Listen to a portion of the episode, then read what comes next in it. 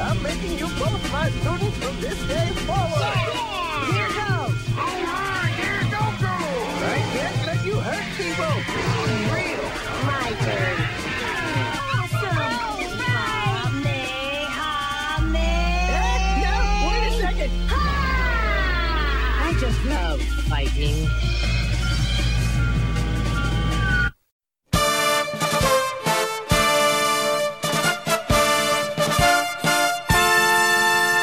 Welcome to another day, another adventure, a Dragon Ball podcast dedicated to covering every Dragon Ball cartoon ever.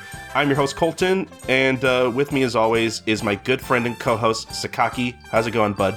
It's going good. Going good. All right, and uh, with us on this episode of the podcast is actually our, I think our, our fourth special guest uh, in a row, which is which is really cool. Joining us for this episode of the podcast is none other than CJ from Toonami Faithful. How's it going, CJ? It is awesome. I am so excited to talk about the OG Dragon Ball. The best Dragon Ball, by the way. I, I don't care what anyone says. OG Dragon Ball, best Dragon Ball, don't at me. I mean, look, as as much as I like all, well, I was gonna say I like all Dragon Ball, but that that also includes GT, and I don't know if I really want to have that on the record. I will put it on record. I like GT. Oh boy, see, this is a whole other thing, but I've I've said so before, but like GT's gonna be the challenge. That's gonna be that's gonna be the portion of the podcast where I'm gonna see how long I can stay awake. I've actually fallen asleep through GT. Oh, that's really funny, actually. I ha- I have very selective memories of GT, so that's going to be interesting to experience. That's I I mean I was I've said it on our premiere on our one of the past episodes we talked about our Dragon Ball Origins, but uh yeah, I never saw Z in Japanese, but I saw portions of GT in Japanese, which is interesting. but yeah. oh man, yeah, that that's gonna be interesting. But as far as what we're covering on this episode of the podcast, uh, we're still going through the original Dragon Ball from 1986. And we we are at the start of the 21st Budokai Tenkaichi tournament, uh, covering episodes 20 through 22. And yeah, I'm I'm really excited to get into the tournament stuff. Um, but before we even get into any of that stuff, obviously we have a new guest, and I do want to talk with CJ about his history with the franchise in a second. But even before that, I told Sakaki off mic already, but we got our first email. We finally did it Yo. and I'm really excited. Um, so here, why don't we why don't we just go ahead and read this email that we got about episode two of the podcast in particular from Super Saiyan God SS Gogeta, uh, in which they say, "I don't think that Goku not liking bread was the hardest thing to believe. For me, it was Bulma just straight up accepting that boys have tails without even questioning it." And you know what? I disagree on two fronts. One, I disagree that Goku not liking bread isn't shocking and shouldn't be worth uh, some kind of judgment. And two, uh, I think we actually even talked about this on episode two of the podcast that um, when Bulma finds out that Goku has a tail, she's pretty like shocked. Like her entire understanding of the male anatomy like comes into question. That's true, yeah. I mean, yeah, she she kind of just goes with it, but yeah, her she does have that initial like, what? I thought I under okay, I guess, but you know, yeah. I mean, I guess you you could argue like how fast maybe she gets over it, but I personally I don't think it's fair to say like she doesn't question it at all because she clearly does. yeah, she does question it, but yeah, I, I do get what they're saying. You know, Gogeta's saying that it's just like, wow, she didn't question it after that.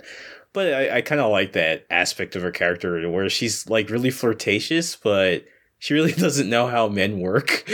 so, Uh, um, but anyway, uh, again, I still think that Goku not liking bread is like the worst thing on planet Earth. I'm sorry, I just I just I just don't agree with Goku. Um, I'm gonna be real here for a second. I genuinely think that conversation we had probably makes that episode like the first real good episode of the podcast. I'm not even gonna lie. I agree. I, I agree with you. Like, I mean, it takes more than just recapping the episodes and be like, yeah, I like it. I didn't like this. Like those real conversations, even the inane ones like that, are what make this show fun to do. I think. Oh man, yeah, that was uh, th- th- that was like the first real like funny conversation I think we had. I think that was. I, I look, I re-listened to the podcast way more than I'd like to admit, actually, which I think is just the. I think it's just a good sign that I, I really like the show that we're doing. Like this is this is kind of my new passion project at the moment. So, you know, I can't really like say enough how much I really enjoyed doing the show so far. Um, and I guess we can uh, we can just go ahead and um, finally start talking to CJ and uh, maybe having our listeners get to know him a bit. And CJ, I'm going to start off with uh, with probably a stupid question, considering that you are a part of Toonami Faithful. Um, because again, as I've said before, um, Dragon Ball is a weird franchise where I'm going to say 90% of the people who are into it have gotten into it the same way. And so, um, starting off with my very stupid question in this instance, uh, did you get into Dragon Ball through Toonami? And if not, how did you? It was through Toonami. Um, Okay, see, that's what I thought. Yeah, I was very late to it because I didn't have Cartoon Network until I want to say back when Toonami had uh, Yu Yu Hakusho, uh, Gund G, uh, the small Gundam, the Chibi Gundam, SD Gundam. Uh, that's when I was like really kind of getting into the whole oh my god because before the only experience to anime I had was what was on Kids WB with like Pokemon, Yu-Gi-Oh, Card Captors, and then the some Fox Kids block with like Medabots and I enjoyed it. Like it, it, was really wild to me. And then all of a sudden, uh, a lot of uh, people were talking about Dragon Ball Z, and I'm just like, oh, I thought it, I I have a feeling I probably mistaken it with Double Dragon, if you know that. um, and so everyone's like, oh no, it's this cool show on Cartoon Network. You should check it out. And I was like, okay. And so I I watched it, and I was like, oh wow, this is vastly different. And then like I was rewatching the I think first arc actually when Goku fights off Raditz and Vegeta, and I was like, how are they going to stop Vegeta? Holy cr-. like it was just blown blew me away. Um, and so that was probably when I was like really getting into the whole Dragon Ball franchise when uh, I was first exposed to it more so. So it was first Dragon Ball Z that I was exposed to when it came to the franchise as a whole but man, I feel so like upset at myself not realizing that there was a quote unquote prequel to it. And it's just, it blew me away the type of flavor and kind of pizzazz that the original Dragon Ball had compared to Dragon Ball Z. Dragon Ball Z is good. I like the grit. I will always love the Majin Buu arc, probably more than most people, but um, the Dragon Ball flair and comedy that like kind of combine together to make this really organic type of thing that I just I don't get to really see as much because I feel a lot of other shows try to copy that same type of style where oh yeah we'll have action but we'll actually have a lot of comedy in it too. I feel like Dragon Ball was kind of the starting point of when shows were trying to do that. So that was my first exposure to it and it and yes it it was through Toonami while be it a little bit backwards but um, I'm very thankful that I was able to kind of catch on uh, despite how late I actually was on the bandwagon for it. Hmm. No, no, that that is that is really cool. Um, but yeah, I guess with introductions out of the way, we can uh, we can get right into the episodes, and uh, we're gonna start off with episode twenty. And once again, I am very excited to finally get into the tournament because I think I said it a lot last episode, but I so I, I said last episode that I I want to get to like the good stuff, or, or I should say the even better stuff. And you know what? I feel bad saying that because every time I revisit the 21st Tenkaichi tournament, I always forget about the quarterfinals. I guess that's what they would be called. Uh, and that's not. I, I don't want to make it sound like I, I think they're bad or anything because I don't think they are.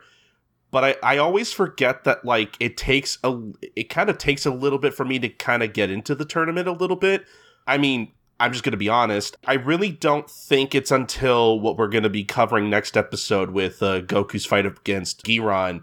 I think that's when I start to get a little more excited. Um, for, for, for now, like everything beforehand that we're covering on this episode, again, is not bad, but, and I, I actually, you know, I, I enjoyed it, but, um, again, it's basically the second half of the tournament that I think is like the best part, personally. I, I don't, I don't know how you guys feel.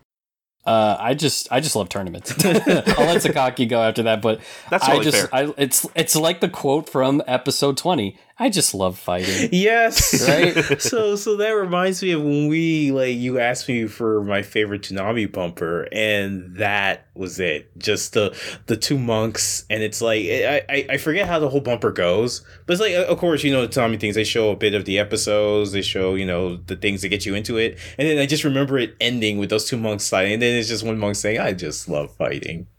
And that's that bumper's always stuck with me. Um but yeah for me i like the whole i like this whole thing this whole part too simply because i think it showcases just what makes dragon ball special compared to z. Is that it's almost like it knows that it, it's a martial arts tournament but it's also got still got this like element of silliness to it too. Like some of the fight i guess you could say that uh like for example krillin's fight which we'll talk about yeah there was martial arts in it but it was more of a gag fight and like I just dig that whole like aura of like, yeah, there are fisticuffs here, but it's still just a whole bunch of silly gags and everything, and that's how they win. Right, and it, it I look at it that way as a sense of like it gives you the complete package, right? Like I think with Dragon Ball Z we kind of go into more of a very like aggressive kind of tone with this, and here like you have Goku and Krillin as kids and they're just playing around and yet they're winning too and they make it in a more entertaining comedic and not necessarily wholesome but you've just like yeah i can get behind them they, they were so easy to root for from their elimination matches uh, before they got to the quarterfinal because it's just all of a sudden you see goku just do a finger of doom kind of poke like you saw in wcw and it's like it knocks someone out completely and i'm like Really? Yeah, that's how we went. Okay, I, I could dig it. See, I don't, I don't know, CJ. When I see Goku and Krillin hopping up and down, hugging each other, and being all happy that they won their fights or whatever. I, I don't know. I, I would I would consider that the epitome of wholesome. That's just that's just my opinion. I would have to agree, and it's it's cute too because like you have all these big burly like fighters, and then there's just these two like they look like babies. I know they're not, but they look like Yeah, I babies mean, yeah, compared. no, uh, Toriyama's art style lends itself to that. Because I remember one uh, during one match, they they say Krillin's age, and I'm like, no, he's not 13. You're lying to me. yeah, he's he's like he's like six or something. Yeah, he's, like, he- he's a toddler. what are you talking about? It's- and yeah, he's it's my just, little bald toddler. yeah. so like yeah, when they say that, I'm just like no, and it's easy to forget just because of the way they're drawn that they are teenagers actually. So yeah, it, it, is. I I agree with Colton. That it is really wholesome to see that, especially like um since we were in the episode already. I know I'm skipping ahead a little bit, but I do like that at first, like when Goku wins his match with the the, the poke of doom, that he's like, huh, we're we're we're maybe a little kind of strong. Krillin, maybe we should dial it back. And then like those guys are making fun of Krillin. Then he's like, fucking kill them. But you just said. You just said, bro, we shouldn't know. You should just kill him. you know, you're not gonna talk. They're not gonna talk trash about my bro, and we're just gonna let them go. No, fucking kill them. and I just, I just love that, like, because normally Goku's very kind of like oblivious. First of all, that scene where he's kind of like, maybe I shouldn't, you know, fight so hard. I could hurt somebody. It's like that. That whole scene was just really interesting to me because you never really see Goku like that. He's always like full throttle. I'm about to throw hands with you, but Or eat. yeah, or eat. There you go. I mean, even in his eating, he does that full throttle. but like for him to have that kind of be like, wow, maybe maybe I'm kind of too strong. And you know, him trying to tell convey that to Krillin and that whole change of thing just because that's his buddy. Like you don't trash his buddy, and that to me was it was funny just because of the whole turn. Then he became he went back to being Goku, but it was also wholesome because he was just like, yeah, you're my friend. You you can beat those guys. And I actually forgot too that like Bulma and them weren't actually supposed to see it. So like them getting a chance, even after Krillin breaks a hole through the wall with someone's body, you know, just casually like, oh yeah, we just murdered a guy, kicked him all the way through a wall. Okay, so I, I need to talk about both these things real quick. So for, first off, um, I have thoughts on like some of the Bulma stuff, and I'll I'll get back to that in a second. But uh, just going back to Goku's first fight with um, a big big strong man, totally not voiced by Daisuke Gori. Um, I can't imagine like what's worse, like tripping out of the ring by accident, or having this small kid just tip you over without even trying. The second, it's the second for me because like a slip, like you can understand it, like it's bad luck, right? I mean, you can get that in like a Pokemon game when someone triple protects when it's like that shouldn't even be allowed. and so like a slip is kind of like okay, like you should have won, but you know you are counting your chickens before they hatch, kind of thing. It happens. But the fact that it was tipped over by a literal child and one that looks like a literal child, and you're like that big dude, nah, I'm like, nah, I'm good. I'm gonna be a farmer now. I'm out. I'm out of here. he's he's he's not going to live that down. No. No. And and the thing about it is too that it was done in such a way that you know even Goku didn't realize it. I mean, some of the people were there were like, "Did he trip? Did he? Did he? What? What happened? That was such bad luck." And then like, I just wonder if he realizes that's what happened. but it, it it feels like it's a thing that probably. Which has got to be even worse because it's one thing if you think you tripped and it's like, damn, you know, that sucks, but I can go back to next Budokai. I'll just wear better shoes or something. but, but then if it's like you realize that this kid tapped you and that was enough to send you, I mean, yeah, I, I would be like, with CJ, like, nah. He just like goes home. Uh, he gets into a depressive slump. Uh, he starts drinking. His wife leaves him. Uh, just just like just like his whole life falls apart. Oh man. Oh, I hope he comes back next next tournament, please. I don't need to see that. Colton just established lore for this one character, and now I'm rooting for him. oh man. Um but okay, so at the risk of kind of bringing down the mood a little bit, I'm I'm sorry ahead of time, but I do want to kind of get this out of the way because it was my least favorite part of episode 20. Um and and something that like almost made me consider like, huh, sh- should I put this in my list of least favorite Dragon Ball episodes? Um but so here's the thing, like I realize they have to like pad out these episodes because obviously if you adapt the manga straight, like you're going to get through a lot of this material super fast. And we talked about that a lot throughout the podcast so far. But, you know, honestly, if they needed a way to pad out episode 20 in particular and m- make the prelims like an entire episode, like I, like at, first I was kind of bothered by it, but then I kind of understood why. Like it, like it bothered me at first, but then I kind of got over it basically. Um, but I don't know. I really kind of thought all the stuff with Bulma trying to like look into the room to try to watch the prelims and like standing on top of Oolong and then Oolong trying to look up through a skirt which you know that that's like a whole other thing you know but like then it like escalates into this thing where like uh she falls over poires all over her face her legs are just wide open and like it's not a it, like it's not enough for Oolong to get a peek, but then you just have like this group of guys come out of nowhere to watch this underage girl, and all I could think is all these guys need to be put on a watch list. Like I Yeah. will never trust any of them, you know? Like yeah. that stuff really kind of soured me almost on this entire episode, but that, that's just me. No, no, no, and I totally agree with that too because I kind of forgotten about that because a lot of that type of quote unquote humor, a was obviously a product more of the time that it was written, and also you don't really see that a lot in like DBZ or even like GT or Super or any of that kind of stuff. And it, you're right because I see that and I'm just like, "Eh, I don't need that. I already know like like Bulma is an attractive uh, woman, especially as she gets older and things along those lines.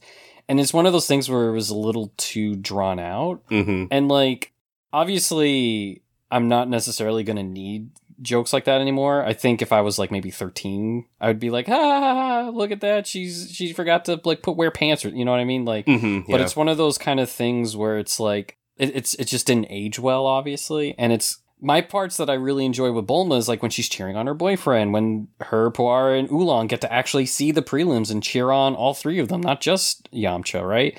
And then like to pad it out with a very cheesy, tropey, like, hey, we get to see all this. It's just like, mm, do we do we have to? Do we really have to? like like it just it just got needlessly creepier as like that stuff Yeah. went on like i personally would have been fine if like we just had that one joke where one of them comes flying and breaks through the wall and then oolong's like okay fine i'll turn it to a ladder so you can see and then the joke is oh uh we i don't need it because there's a hole there. Like i would have been fine if it was like just that one scene because i think that one little joke on its own i think could have actually been a little funny. But like I, I really feel like you didn't need all that other stuff beforehand. Like if you again if you needed a way to pad out the episode like i kind of wish they found another way to i don't know. Th- that's just me personally. No, I see what you're saying. but I, I, I also understand again, not that it like makes it any better, but like I do understand like I don't know, it's it's Dragon Ball, like you kind of expect that sort of stuff especially from early Dragon Ball, but it's it's just unfortunately one of those things that again just doesn't really like feel right nowadays, you know. It it, it hits different.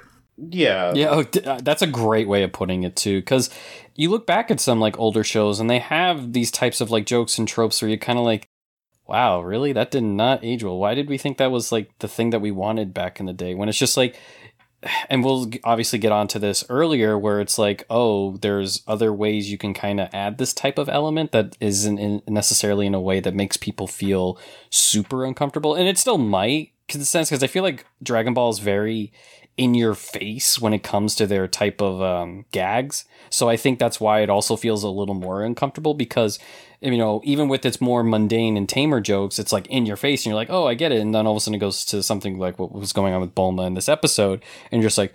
Oh, this is the dark side of you know what I mean, like that kind of thing. Because it's it's consistent throughout the entire series. It's just some you probably wish that it wasn't, kind of on that front. No, yeah, exactly. Um, unfortunately, this also just makes me think about the time when I tried to show Dragon Ball to my now ex girlfriend.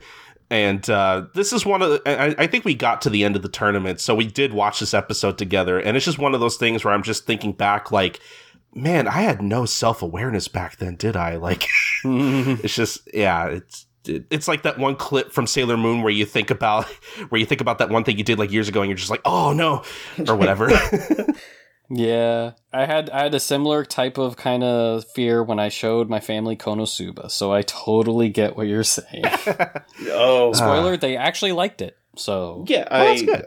I mean, yes, I, I mean, yeah, I guess for just for me, I, I agree with you guys. Like a lot of this stuff does, doesn't age well, and while I mean, I hate to make it sound like I don't that I I'm excusing it. I guess it doesn't.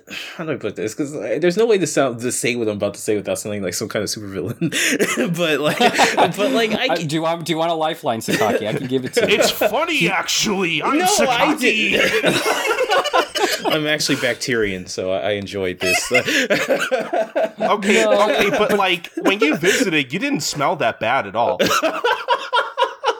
I could, I could, I could say that after seeing you in person. Uh, you know, no. Well, that's because I turned up evolution every time I farted. But, but no, like, uh, it- it's a thing where it's just like, I guess maybe it's just because I like grew up watching those types of shows and everything like that that I have a kind of desensitization towards it. Because like I That's didn't fair. even I didn't even notice it until like I watched it a second time um for you know the show. I watched it one time just while I was working and you know I was listening to it and then the second time I looked at it I'm like yeah that I mean you really didn't need that scene like if it just even if the, if you absolutely needed that scene like it didn't need to be like as long as it was like a minute at most. If it was just like we have no other way but in this world to pad this episode but to have the scene. Like it just went on and on and on and just even Yeah. from a point of view of even if you are a degenerate for whatever reason and it doesn't bother you just from a point of view of just like like it just felt lazy.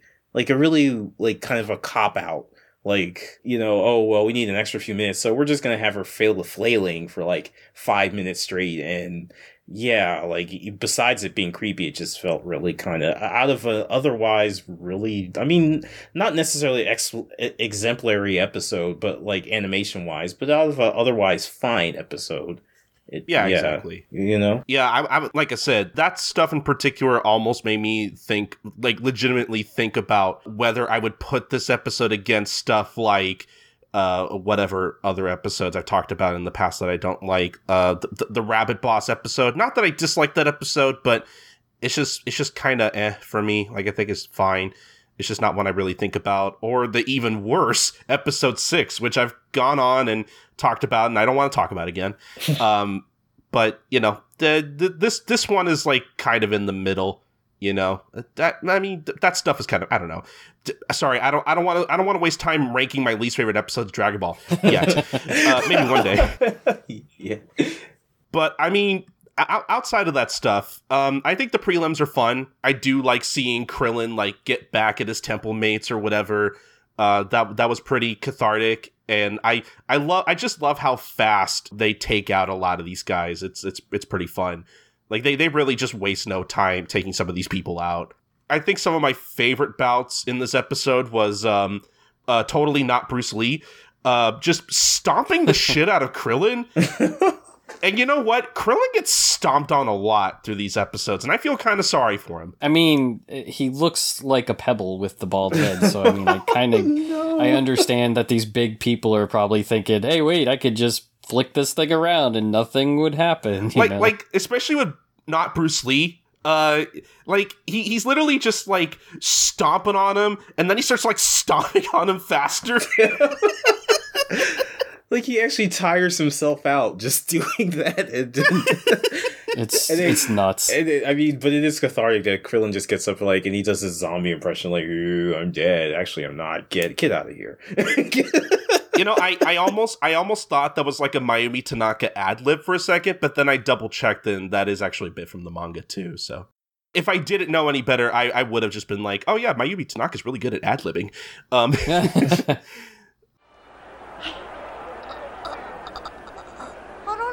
あのガキさっきはすごかったがなまぐれだったかなはいゾンビだぞなんちって。 oh man, um, I like that Yamcha fights a real wolf. That was kind of fun. yeah, yes. yeah, the wolf fang fist versus the actual wolf, and it- it's it's kind of here where I start to really see the world that is Dragon Ball, because like you see all these fighters that aren't human, and I'm kind of like. well, I mean, I know there was the Ox King, like some other weird stuff, like Pilaf and Shu, for example, in the earlier time. But like, I feel like those were more one off when I was first experiencing it, especially with me being a very younger person than I am now. So, like, getting to see the type of styles of all these different types of creatures and species that live in this world, and I'm just like, oh, that's really cool. The wolf fang versus an actual wolf, you know, it's just. I like it. I, I really do, and it's it gives I give credence to how the style of how uh, individuals look in Dragon Ball just Ugh, it, it touches the soul, especially because it's like older anime too, and I just love older anime aesthetic. Like it just it gets me every time. So seeing seeing it like for like in Dragon Ball really just strikes a chord with me, and I'm just like, oh, that's how it should be. I love it, love it so much. No, no, yeah. Honestly, there were points watching these episodes where I couldn't help but think, like, man, what was it like, like producing and animating this back in the late '80s, like, and, like weekly too. Like, I can't imagine how much harder it was to animate anything without like you know computers and stuff back then. You know? Yeah, especially with the elimination thing with like all these different fighters. So like it's a little easier when they get further along in like the quarterfinals because the crowd they can all relatively look the same. But when you're in these elimination rounds, it's like no, these they all have to really look different. They have to, and I know the suspense of disbelief is uh, like kind of gone after Goku just uses the poke of doom to knock someone off, and you see Krillin just absolutely destroying someone. But you want to give these types of one-off characters personalities to where and like distinctive traits to kind of make it so oh that's really cool or oh that that character design is really neat or oh that might be a reference to something not Bruce Lee you know like there's just a lot of types of things that make it even more amazing when you really think about it, especially that episode itself. Um I just I, I find it um truly a spectacle for the eyes. Um and while it wasn't my favorite that the episodes we were going to be talking about seeing this kind of kick off what was coming in store for fans especially for someone like me who isn't as well versed at the time at least i'm like oh my god goku and krillin even yamcha like oh god what, which I'm like this is such eight people left and three of my favorite characters are into the quarterfinals? Oh my god one of them could win one of them could win i'm so excited. So uh like seeing that kind of build up especially with how little action you really see in dragon ball in general it really gives credence to like how a character can help drive a story and to make it feel like the plot is more engaging than it can be. Because like all in all, it's just a tournament for Goku to and Krillin to kind of see how their training with Master Roshi really goes. Right? There's nothing really on the line at the moment, but it just becomes like a really really cool thing to see the characters you grow up with kind of achieve goals that one day you hope to. And while I'm not necessarily saying I'm going to be going into a martial arts tournament, um, you can kind of apply it for other types of things in your life, which is what I kind of get from it looking back on it now. hmm No, I totally 100% agree with everything you just said. Um, I mean, j- just speaking for this tournament specifically, um, you know, while, uh, I mean, d- I, I think it's safe to say that like every Tenkaichi Budokai gets better and better with with every new one that we watch or whatever.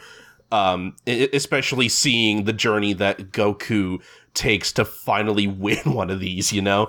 I know. and you know I, I definitely remember like reading through the manga for the first time because i obviously was a i obviously was a kid who you know had only watched most of z and you know finally got into the beginning stuff through the manga and reading through a lot of this for the first time even knowing what happens in z i was still surprised like oh Go- goku actually lost a fight? I wasn't expecting that. Like like be- being so used to you know goku winning almost all of his fights and not really having much trouble winning his fights in z you know, actually made it more surprising to see that as a kid that like, oh, he could actually lose. That's actually that's actually really cool. I like I'm not I was not used to that idea as a teenager, you know. Mm-hmm. And I was so invested in every Dragon Ball World Martial Arts tournament. I, I was so invested because I'm just like, I need my boy to get a dub. I need that chip. He needs that chip. Give him the chip, please.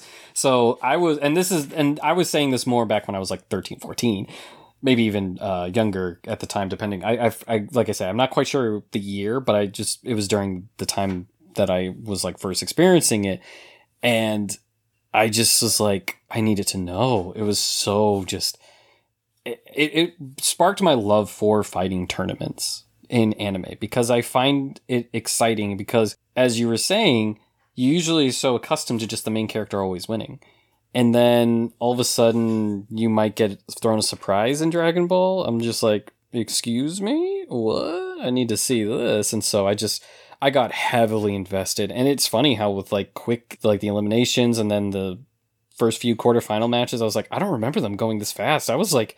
I thought these were like multiple episodes. it was just like I was so engrossed in seeing who would win this one because I you never knew.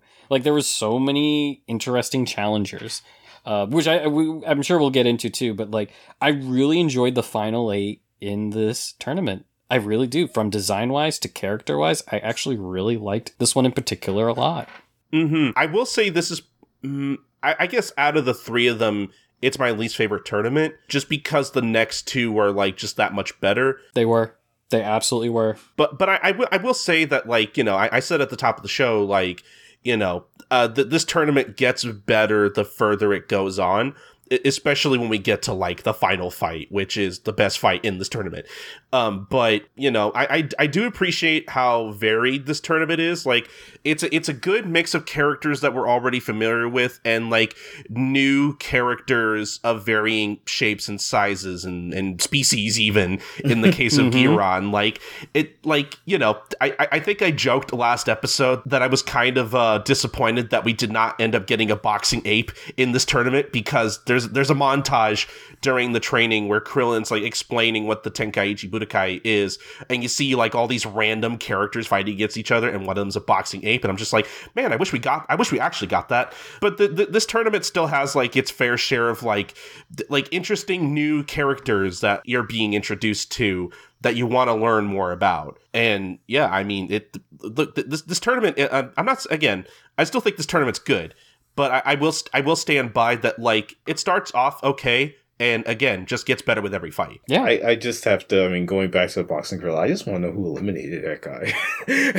just that that's the whole story in and of itself. But yeah, like I, I agree. The tournaments just escalate as the characters learn more techniques and everything like that. And I like the idea that Toriyama has this thing where it's like in annual. I mean, they explain. I think it's every five years. Yeah. Yeah, yeah, every five years. And I like that that's a thing. Like in another series, it would be like it's every five years, and but then the characters do it once and then move on to the next thing. But I like that it is just a thing that that is Goku's character. I mean, not I, I don't want to say character arc so much because it's not like it, it really changes his character. It does and doesn't. But I like that that's his thing that he doesn't win. Well, it gives him a goal. It gives yeah, exactly. There you go. It gives him kind of a goal in the sense. Well, what and then, you know he had, but at the same time, since Dragon Ball is a series about having adventures, it's like that's not the only thing he does. Is just train, and then we're on to the next tournament. Like there's other stuff going on, and while you know he's doing, he's out having adventures. Then the tournament comes back, and I like that we have that repeat of things. You know, it's an annual thing that they can look forward that we can look forward to rather than just being It's the better Olympics. I mean, I mean, honestly, um, I, I, think from when we get to the end of the tournament and into the Red Ribbon Army arc, I think yes. when we start from Red Ribbon and go from there up until the end of the 23rd Tenkaichi, like I think um, just kind of speaking more broadly, something I'm I'm more or less realizing, you know, as I kind of think about Dragon Ball more, is that you know from Red Ribbon Army onto the end of the 23rd tournament, I think Toriyama does a really good job of like connecting all of these arcs together because they really like bleed into each other really well. Like I really like the way that Red Ribbon Army goes into the Uranai Baba stuff and the way that the Uranai Baba stuff uh, leads into the 22nd Budokai and how the 22nd Budokai leads into Demon King Piccolo and Demon King Piccolo again leads into the 23rd Tenkaichi. Yeah. yeah. I think Toriyama is in terms of like transitioning from arc to arc, you know, and and making it feel like one whole complete narrative. I, I guess as opposed to something like Super, where Super is just kind of like a collection of arcs that don't really have anything to do with each other. Mostly, like I kind of prefer his way of uh of storytelling and like connectivity between arcs with the original Dragon Ball. You know. Yeah. Absolutely. And I also, I mean, I think that that's again that scale of escalation for those, especially re- like going from Red to Ribbon. I want I don't, not that I want to say before that Dragon Ball's just mid, like, but I feel like, but no, I mean, I, Sakaki, you I- dare speak those words. I don't think that I don't think it is mid though, but I will say that from Red Ribbon Army, it feels like the series where that has been, you know, it's been running. It just takes off. It it fly. It just fly, and it feels like a real just experience from Red Ribbon until Dragon Ball ends and goes and, and transitions into Z. It is. It, I mean, of course, there are slow moments and everything, and thing where things slow down. But it feels like a the tempo just picks up and never lets go from that point onward. No, yeah, for sure. I'm really liking this conversation. I'm really liking the points that we're bringing up, but I I do want to get on to episode 21 unless there's anything else we want to say about episode 20. No, the only thing I want to know is how is Sakaki being called bacterium? Because I need a, because this guy is disgusting. Oh my god. Holy cow! I, I was okay. I, I my hot takes are bacterium. There you go. oh, okay. But like, I didn't see, or like, there was parts of the fight that I'm like, I don't remember this being on Toonami. Wait a minute here. I don't remember Bacterium messing with his, uh, as uh, the announcer would say, private parts. Oh, and uh, doing a stinking death there. But like when Sakaki mentioned that, I was like, uh, dude, I've met you. You you are nowhere even close to that. You smell like roses. Please. Like Uh. I, I, you know, it, th- this might sound gross, but I imagine Sakaki, even at his sweatiest, would still smell even still smell better than Bacterian. One hundred and ten percent on that. I, I like I like that this is the conversational topic we're, we're we're going with. Okay, I mean like no matter what I It stood out the most, though. You know what I mean? Like seeing Krillin get the first fight, which I was like, "Oh, that's awesome!" You know, and it made sense because like having Goku be last, I'm like, of course it's Goku. Who doesn't want to see Goku's fight? But like you know, giving Krillin his time to shine, and as Sakaki was mentioning earlier, you know, Dragon Ball has a lot of gags, and like a lot of the fights actually in the quarterfinals were gags. It was just Yamcha and Jackie Chun's toward the end that wasn't really a gag, and then Goku's wasn't really a gag because like that got very serious. I, really, I really I, I love that fight too, but um, just like seeing Bacterium and Krillin like fight each other, it's like this is Dragon Ball. Like, like it's not the oh Vegeta commit genocide, you know. It's it's literally Dragon Ball of watching dude grab his privates, fart on Krillin, and be like a disgusting human being, and Krillin, you know, getting his time to shine through a very comedic way. And as the announcer would say, the inhumanity, all these tortures, all the disgusting things the human body does, and Krillin has to endure all of it. I'm like, oh, this poor lad. Are we sh- are, like, oh my god, someone say send a prayer for him. Krillin is going to have to take at least 12 showers after this. yes. And to think he outstunk him at the end too, which I, blew me away. Oh was my god. really? I don't I don't want to think about I don't want to think about the fact that Krillin's farts smell worse than anything Bacterian has ever produced. Right. Like, oh. I mean, like they do say that. I mean, when you fart, you don't smell it, but when you smell somebody else's, it's worse. So maybe Bacterium's just never. I mean, people have always stayed away from him, so he's probably never actually smelled somebody else's fart before. This, this might be a new experience for him. I guess I guess, That's a I good guess that's true. yeah. Also, also, uh, CJ, to your point about Vegeta committing genocide, uh, who who is to say that Bacterian isn't so smelly as to commit genocide through just smell alone? Oh, like he, I'm just well, saying. I, I'm going to say this. I would prefer Vegeta's over his 110. percent Oh my god! And I, I'm saying this. I say it more tongue in cheek because God, if if let me tell you something. I don't know if um, if he's been on like any of your podcasts, but Grant, who I've seen on Twitter, he does a lot of One Piece like threads and whatnot. He posted a thing. Thank God that Dragon Ball Z came out when it did because I could not stand the type of discourse for this character. I'm like, a freaking men. So I'm being more tongue in cheek when I when I see things like that more than anything. I mean, actually, we did have Grant on, so We did oh, there actually, yeah. go. yeah, yes. There you uh, go. So we did have him. on. So that that's at least why I would make a joke like that because I'm like, he's not wrong, but I really don't have the time to talk about these types of things. No, yeah, yeah. I don't want to think about it too much either. Um, I will say, oh, just going to 21 real quick. I do love the gag of the announcer not being able to read Goku's name. I actually went back and watched the dub. I mean, so far I've been watching it subbed, but I actually went back and watched the dub just to see, like, okay, how did they handle this? And he's like, Goku? Goku? Gokia. Gokia. It's like it's it's like the new IKEA just in Dragon Ball time. Like, what is this? Because, like, in Japanese, it makes sense because the way that the kanji for Goku's name comes, I mean, the way the reading would be is like, like, yeah, he reads it the way you'd expect it to be read in Japanese. So that joke makes sense. It's just Son Goku is such just an obscure reading for those kanji that that wouldn't be the first thing that you think about. So it's like, okay, but then in English, like, what did he do? and one other thing I noticed about that scene too is they added a sound effect for his blushing. oh yeah, yeah, they did, they did. In the English version, they added a sound effect to his blushing. In Japanese, it was silent.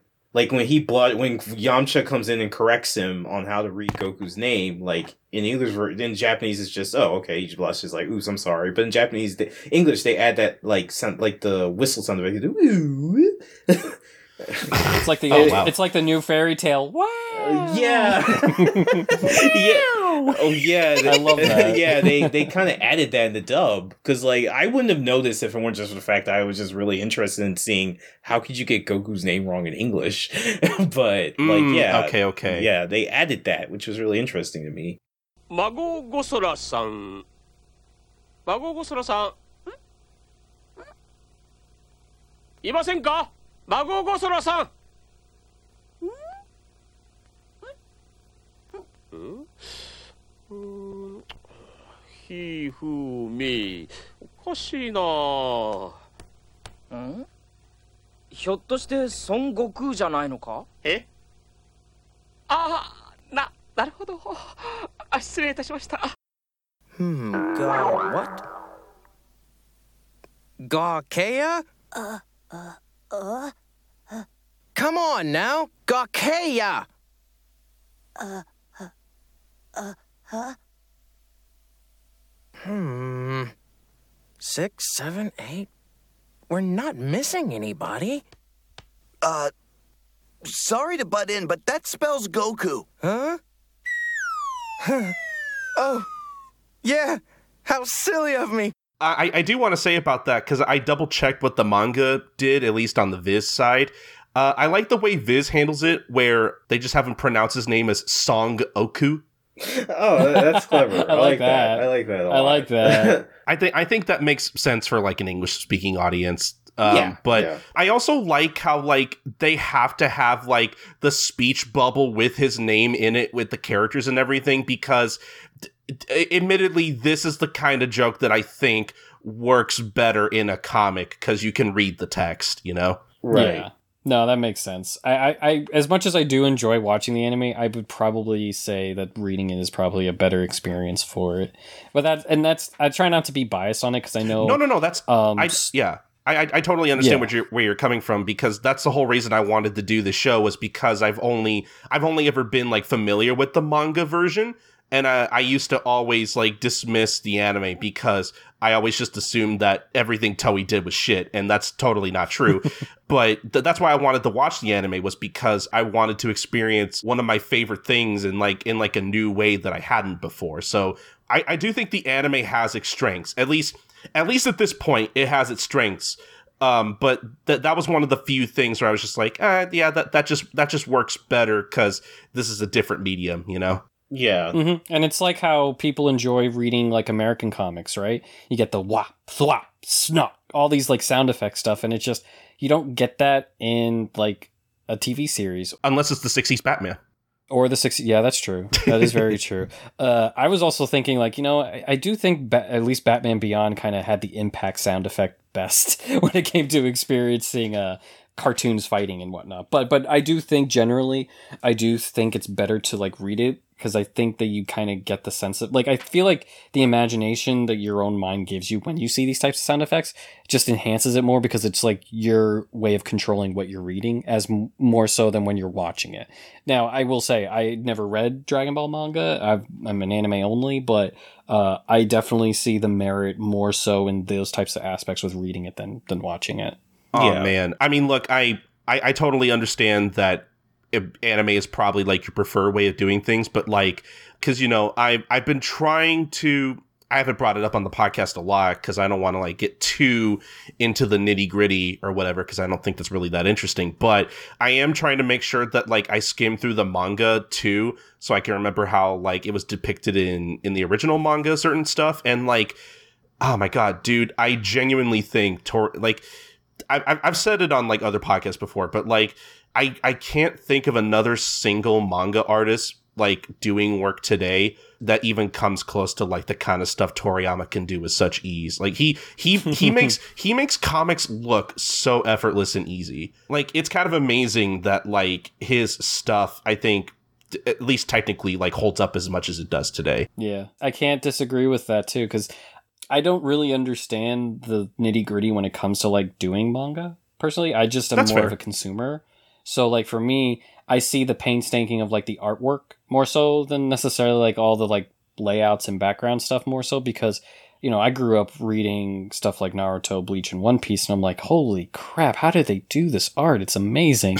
when there's like that they'll probably say, "Oh no, that's the easiest part." You know what I mean? So I'm just I can't I can't comprehend that for whatever reason. Just I'm in awe every time. hmm I mean, the, the thing with Toriyama specifically is that like his stuff is like so like readable is the thing. Like, Mm-hmm. like he draws his comics in a way where like he's purposely like leading your eye like from panel to panel. And I'm I'm not and I'm not saying like Kishimoto or Oda aren't good at what they do, but you know, especially in terms of like when comparing to like One Piece, especially like One, One Piece, I, you know, I, I have mixed feelings on it nowadays, but like I, it still has a special place in my heart and everything. But even I have to admit that like Oda's art, as much as I love it, is still it is is way more cluttered in comparison and is like can be really hard to kind of keep up with and take in at, you know all in one time whereas whereas Toriyama especially when it comes to like his his action and, and fight choreography is just like it like honestly I think when we were originally reading Dragon Ball for Manga Mavericks you know a little while back like I, I think I, I genuinely got through like multiple volumes of Dragon Ball because it's like just that easy to read. Yeah, I, Nice. I, I agree with that. As somebody who was essentially an anime only for DBZ, I when I read it for Manga Mavericks, I was amazed at just like how easy it is to read. Like uh, Toriyama's draftsmanship is second to none. I'm definitely going to Oh, put yeah. Colton on, on that camp. Like he has a very purposeful way of setting up pages and fight scenes, and even just like moments of silence where two characters are kind of staring each other down. They have this sense of just weight And when he he has he knows how to apply weight to these characters during fights and also weightlessness in a way that's just like the fights just feel smooth, but they also have that impact and everything. You feel every hit. You understand. You know, it, it was just really I was really amazed by it, and I was just like, now I kind of understand why you know, people say read the manga for Dragon Ball. And of course, the fact that his pacing is, it can be a little fast, but Sometimes it's sometimes it's too fast. yeah, it can be like too fast almost, which is which is why it's interesting to think of Dragon Ball. I mean, not just Dragon Ball, but anime and manga r- i- as far as relationships to each other in general.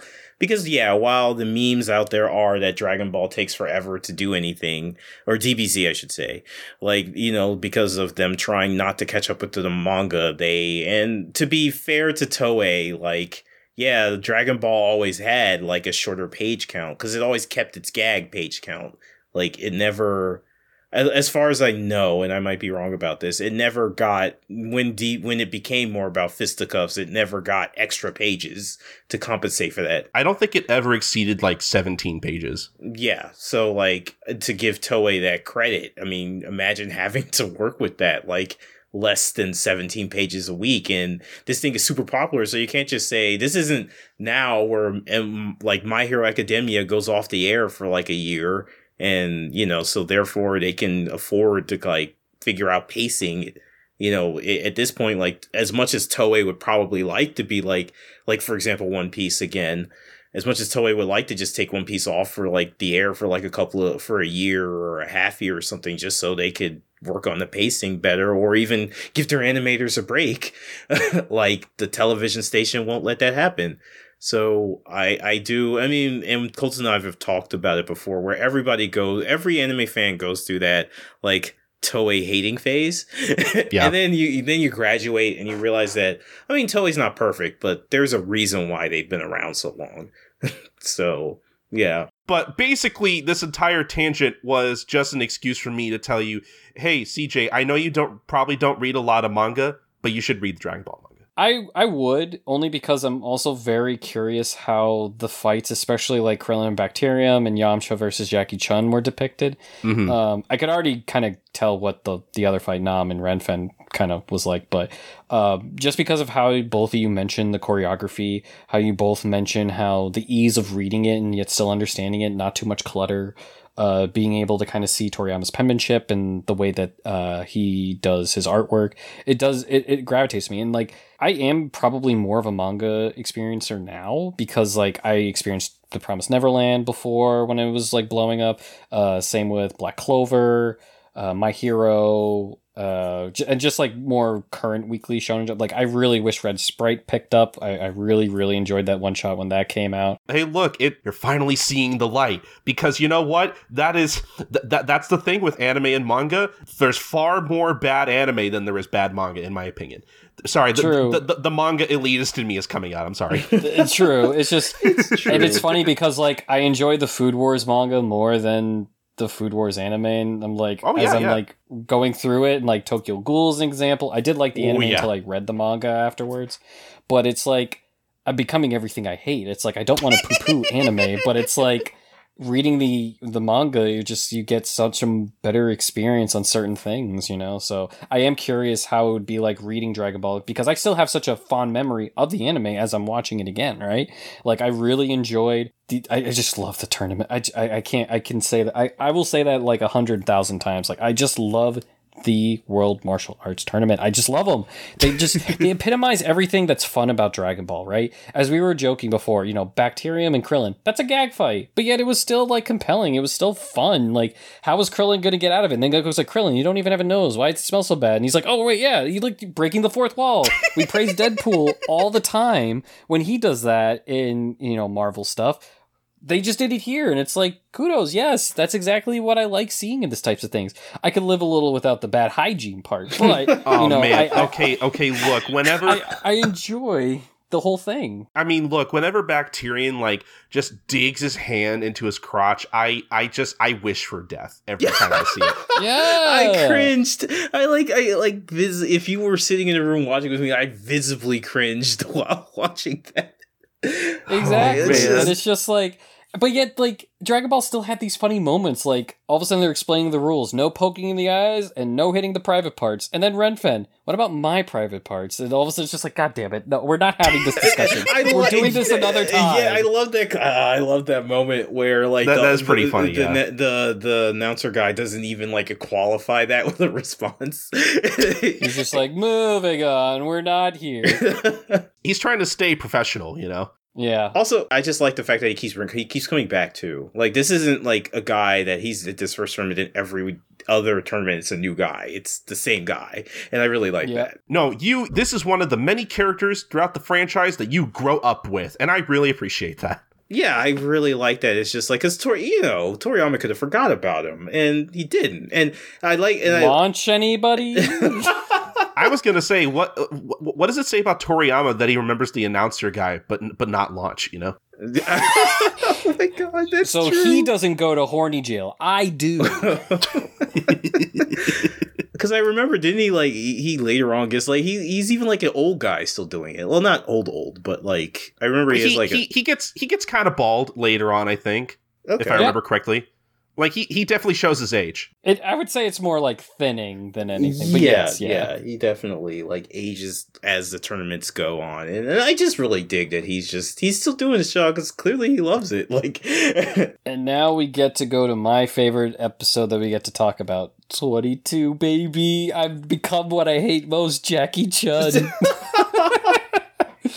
I, I do want to say one more thing about episode 21 real quick. Um, I guess not specifically about episode 21, but like, and I don't want to do like a full voice actor corner here because I, I don't think we really have the time for it. But like, I did at least want to put out there that um, Kenji Utsumi is the guy voicing the announcer who would basically continue to be the voice of Shenlong until at least until Battle of Gods. oh, no way. And then uh in terms of other Dragon Ball stuff, I, I wanted to put in the uh, put this in there specifically for Sakaki that in the Japanese dub of Dragon Ball Evolution, no, Uh, no, I'm Ken- leaving. Kenji- no, Ken- no, Kenji Utsumi Kenji Utsumi voices everybody's favorite Dragon Ball character played by Ernie Hudson, Sifu Norris. I don't. God. you know That's what? awesome. I, no, That makes it so much Anything better. That, anything that has to do with with um evolution is decidedly not awesome. Um, but, uh, here, here, I'll I'll add in a few more voice roles to kind of make up for that one. Um, apparently he's the voice of fucking Raoh in Fist of the North Star, which is pretty cool. Wow. I didn't know that. And also, he's the Japanese voice for Alex Louis Armstrong in Full Metal yes, Alchemist. yes, yes, yes. And also, just to get in our Hunter Hunter reference for the episode, because uh, I'm going to keep this up for as long as we can, uh, he apparently voices the, the sea captain in Hunter Hunter. Oh, from when Gon was going to the hunter exam? Yeah, from like the very beginning. Yeah, that was like yeah, that was like one of Oh. his very, um, sadly, one of his very last roles. So yeah, Mhm. Oh, wow. I didn't know that. That's so cool. Yeah, yeah. So that, that's my little voice actor corner for now. Actually, I mean, let me just add one more to that. Is that uh, Namu is voiced by uh, Kaneto Shiozawa, who he's also in Dragon Ball as uh, Tenron. I don't remember who that is, but I saw that, but I genuinely don't know who that character is. yeah, I don't so I, either. so I didn't include it.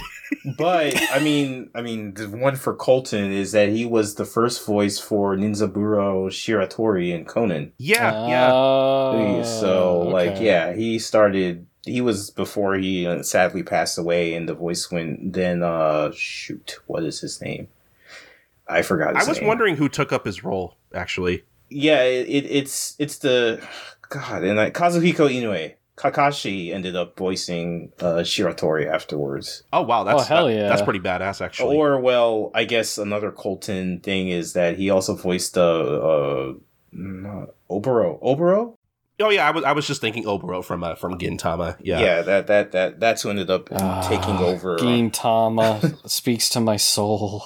Oh, You're fuck. so- Okay, C- CJ, we got to have you on just a Gintama podcast again. Oh, I love it. it. When you get to the episode of the uh, when everyone's frozen in time, I just I love that arc, especially when they keep trying to get the remote control from the Shinsengumi and they ended up pulling his arm off completely. I just I love that arc so much. oh Okay, my God, okay, it's- CJ, it's- I didn't know you so were funny. into Gintama, and now I think you might be my best friend.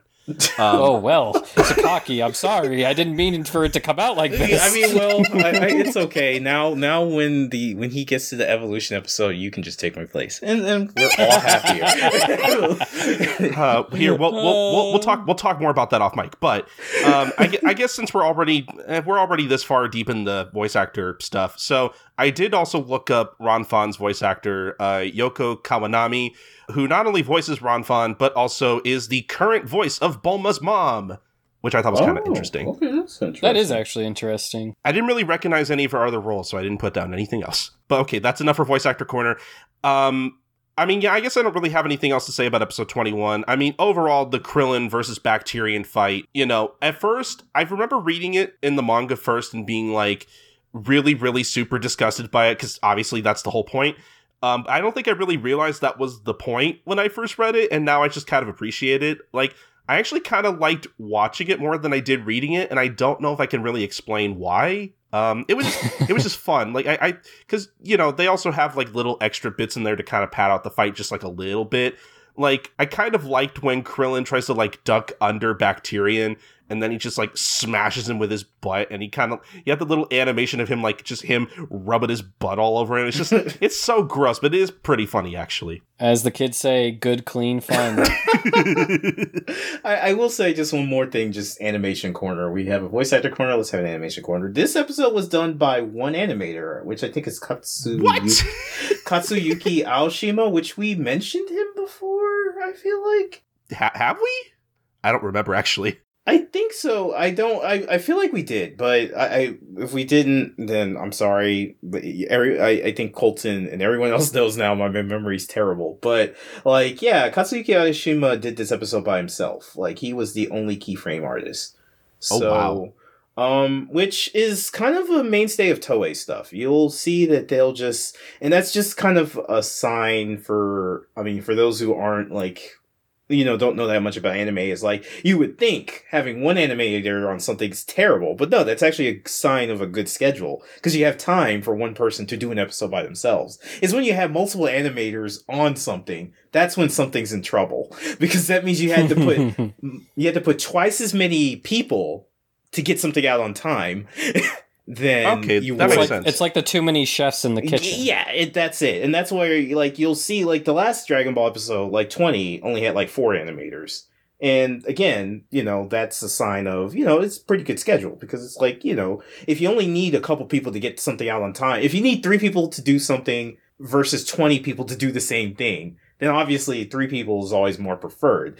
so like yeah, uh, in Toei again, they'll have episodes of their anime where we'll just be one animator and they'll do the whole episode by themselves. that's really impressive considering like i mean th- th- this is this is not like the most amazing animated episode ever but there are like really like really good bits in there and like little small bits of like fluidity flu flu Fluidity, I I- fluidity. Yes, Yeah, no, I, yes. I get what you, I get what you mean. Yeah, it's fluidity like get, I get what you mean though. Like you could definitely tell. Like upon seeing that, then in retrospect, I was like, okay, I could definitely see where there are parts where it is more limited, but. Overall, though, if I had, if I were just somebody who couldn't read Japanese and therefore wasn't, I love reading Japanese credits. That's my, that's my weird thing I like doing.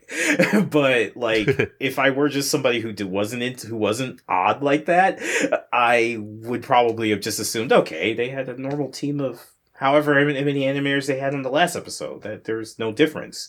But no, I mean, reading it, I was just like, wow, this was done by one guy by himself. hmm I mean, the Bacterian fight, I think, is animated better than it deserves to be. Probably, honestly. the stench lines definitely would prove t- correct on that one.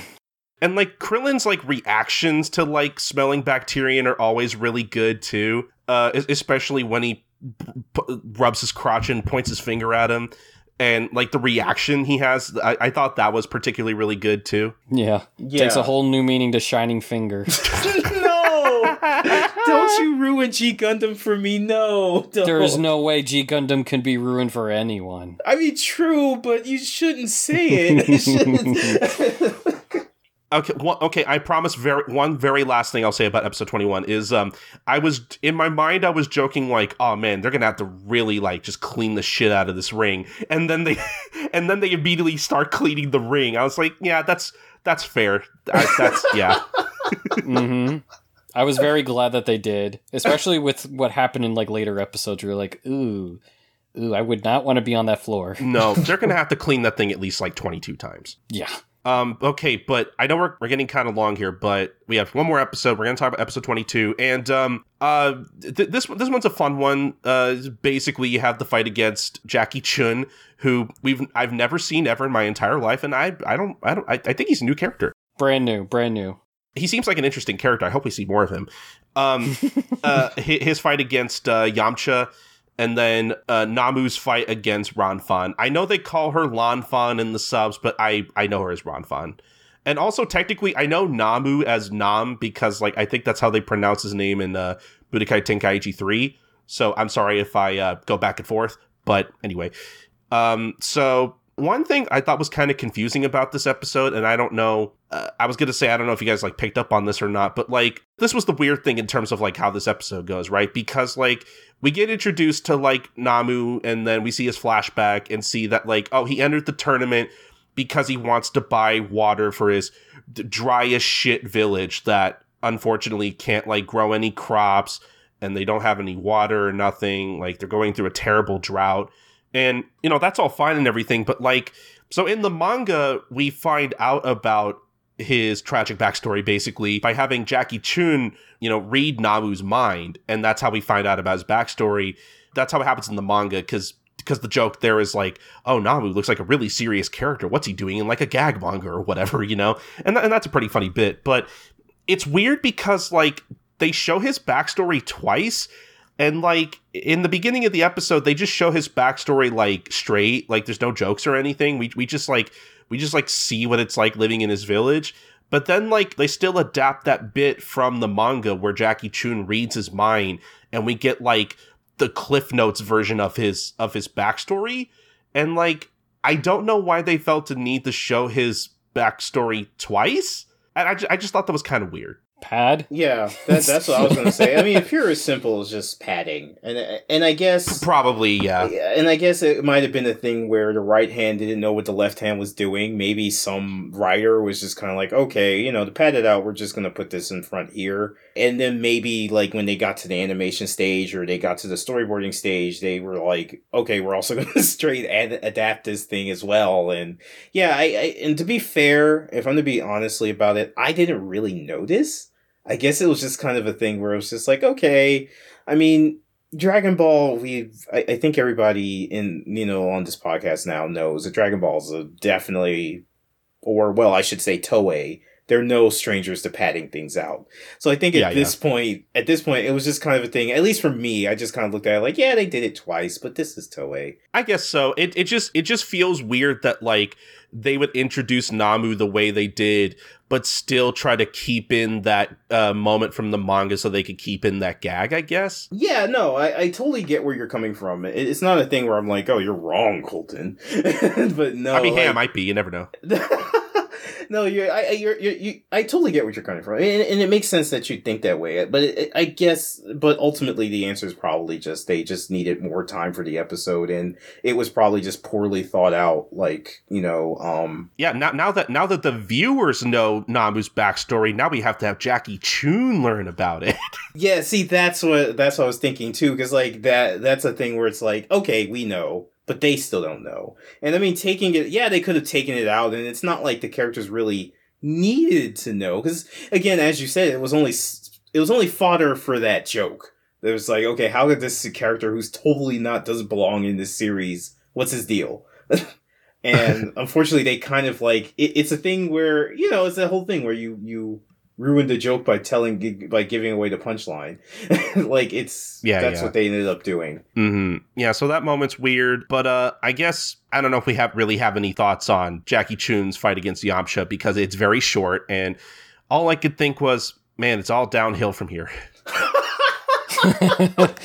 it's funny too because like the ending of the fight, I was crushed when I first saw it. I was like, "Oh no, he fell!" Like right when he hit the wall, I was like, "Oh shit, he's gonna fall out!" Oh no, no, no, no, no, no, no, no, no! And then. It was like, "Oh no, Yamcha!" Because I didn't quite understand until Yamcha put it together. That's like, wait, Jackie Chun seems oddly familiar, and I was like, "Oh wait, yeah, he does." And like this is you know 13 CJ. He doesn't quite realize it at the time, but um, I was so crushed because like you, you were watching Yamcha throughout the entire series of Dragon Ball, right? And you know he's making awesome strides, and then all of a sudden he just rings out and like he loses and you feel bad because like oh you wanted Yamcha to win you know because Krillin won and then all of a sudden it's just like the way it happened and you're just like oh no no like it's funny like you knew he was outmatched and then when he hit the wall and ring out it was almost like a kind of moment for me and i'm just like oh that's so good. That's really good. I, I like that. It was it was very compelling. You, you know it it kind of hurts even more because like you know watching through the anime we've we've had to like watch Yamcha you know train and better himself to prepare for the tournament. And you know it's one thing in the manga where like he just he's just kind of thrown out of the ring and that's it but like it kind of hurts watching the anime version because like we've seen him like go through all this training you know in the last batch of episodes we did uh and and like knowing that like it, it kind of stings a little bit more because you you got you you had to see him like try you know Mhm. Yeah. yeah yeah, it, it, it does suck in the way that like he is used. I almost think oh, I, I don't want to say unnecessarily because like I feel like they do build up Jackie Chun as this guy. I mean, besides the fact that he's somebody that we might have already seen, maybe. wait he is? I didn't know man. I didn't know. I'm still trying to I- I figure just- it out. All i know is he has that- great taste in women. Look i, don't know about you but i don't know who he, i don't know who he could possibly be Never, I, I- I don't know. Sakaki might have to let us in on this. I mean, I'll, I'll talk to you guys off mic because I mean it, it'll blow your minds. It'll- but- Oh, okay, okay, okay. Oh man. but yeah, like I, I do feel like, and it might be a thing because I haven't read the manga Dragon Ball in such a long time. It might be a thing that maybe it's a little less heavy handed there, but I think the anime is pretty heavy handed in letting you know. I mean, all jokes of us, both of us that we're saying aside, who he is. So it almost feels unnecessary to like. No, no, no. I, I think you have a point there because the anime is so heavy handed as to like when, when Yamcha's literally like, oh, could he be? He he might be. And then the, the anime literally does this thing where they put like Jackie Chun and Roshi like side to yeah, side and combine. them. superimpose them on the, each other, and it's just like, yeah, it, it feels like the anime. Like I get, and it might be just a thing where again with like Namu's backstory, where it's like they're trying to pad for time. So like, but they choose really bad ways of doing that, which is like. Yeah, because now, like, I, I will admit, I kind of like, uh, you know, Furuya doing his inner Amuro and trying to solve this case, and but like, I, I, do dig that a little bit. He's he's digging into that Conan role that he's gonna get in like 20, 30 years, but but like, uh, yeah, I like, I do like the fact that you know, I, I mean, I'm getting into the next episode a bit, but I, I, I'll I'll not go too far in there, but I do like that Yamcha spends the rest of the tournament just kind of figure out who this guy is. But like, yeah, I just feel like the anime is super heavy-handed, so it feels almost like it's unnecessary for Yamcha to be used as like this fodder to show that Jackie Chun is a uh, competitor to take seriously. You know, hmm No, I I, I, tot- I totally agree. Um, yeah, I mean, again, the, the Yamcha fight with Jackie Chun is a short one, um, so there's not really much to talk about there. Um, I kind of like some of the stuff, uh, sort of in between fights, where like Goku and Giran are like eating t- t- meat on a bone or whatever, Luffy's favorite food, and uh, I re- I just really like this bit where like uh, Giran's just eating this plate full of meat, and then Goku and start uh, Goku comes in and starts eating it, and then like Giran fucking takes it as a challenge, like. He just like stares at him the entire time and just like just downs as much meat as he can, like and like looks at him like hoping he'll like hoping Goku will notice him or something. It's really it's really weird and petty, honestly. They're adversaries, man. they they're gonna fight each other. They might as well get the first round out of the way. Who has the bigger stomach? I I, I kind of like that. That it kind of showcases what kind of character Giran is, though. That he is just an this kind of insecure flying dragon. yeah, exactly. But he looks so cool. That's the Why thing does he have to be insecure? That's, and that's what, like, I don't think that I wouldn't say that Toriyama planned this or anything like that. I don't think it's anything that deep. with which is what a lot of like Toriyama stuff is, but it just it just has this kind of thing where it is like, yeah, as, as CJ said, he's so cool looking and like why is he insecure over like 14 year old boy out eating him? like it, it's just and I, I mean I like the fact that instead like I, I feel like the first time I watched the episodes I expected Giran to just get up and like you know get in his face. So I like that it kind of subverted my expectations by instead of him just being like an asshole to his face, it says like no I'm to eat this kid under the table. I expected him to like punch him or something or say all right yeah you know get away from my food or whatever. But no He's he's kind of pulling an Inosuke from from Demon Slayer, where like Ah, yeah. where like they're, they're at the inn and they're eating and like Inosuke's trying to like egg on Tanjiro by like eating his food and be like doing that shitty gremlin laugh or whatever. yeah. it it kind of reminds me of that a little bit. Yeah, yeah, that he's trying like he, it's just this one-sided thing where the main like Tanjiro doesn't even realize that he's doing that. He's like, oh. I mean, it's funnier with Tanjiro, of course, because Tanjiro's like, "Geez, you must really be hungry. Here, you can have the rest of my food. I'm sorry, I, I must really be ruining your day eating in front of you." Them them trying to fucking bury those dead bodies and being like, "It's okay, Inosuke. We all have our limits. You can go rest." like I mean, it, it's it, yeah, it's way funnier in Demon Slayer, but I mean, Goku doesn't even notice like Giran. he doesn't is, give a like- shit. Like yeah, I, I like he, he just is like, and then he just takes the whole bowl and offers it to Namu, which is like a cute Goku moment because like yes. I don't know if that's like OC or anything, which I don't think so, but like yeah, Goku hears his stomach growling and it's like, oh here, bro, you want some food? Also, also Namu's stomach, his growl is so squeaky. did, yeah, did you I was notice wondering that? that was that was weird. I was just like, I would expect that for Goku or Krillin, not not you know someone as large as he is. like like I don't I don't know if like because of where he comes from, Namu just doesn't have a lot of food and and maybe that's why like when he sees like Giran drop a half finished meat on a bone or whatever, he's like c- c- he he's kind of like looking down on him for like being wasteful or whatever.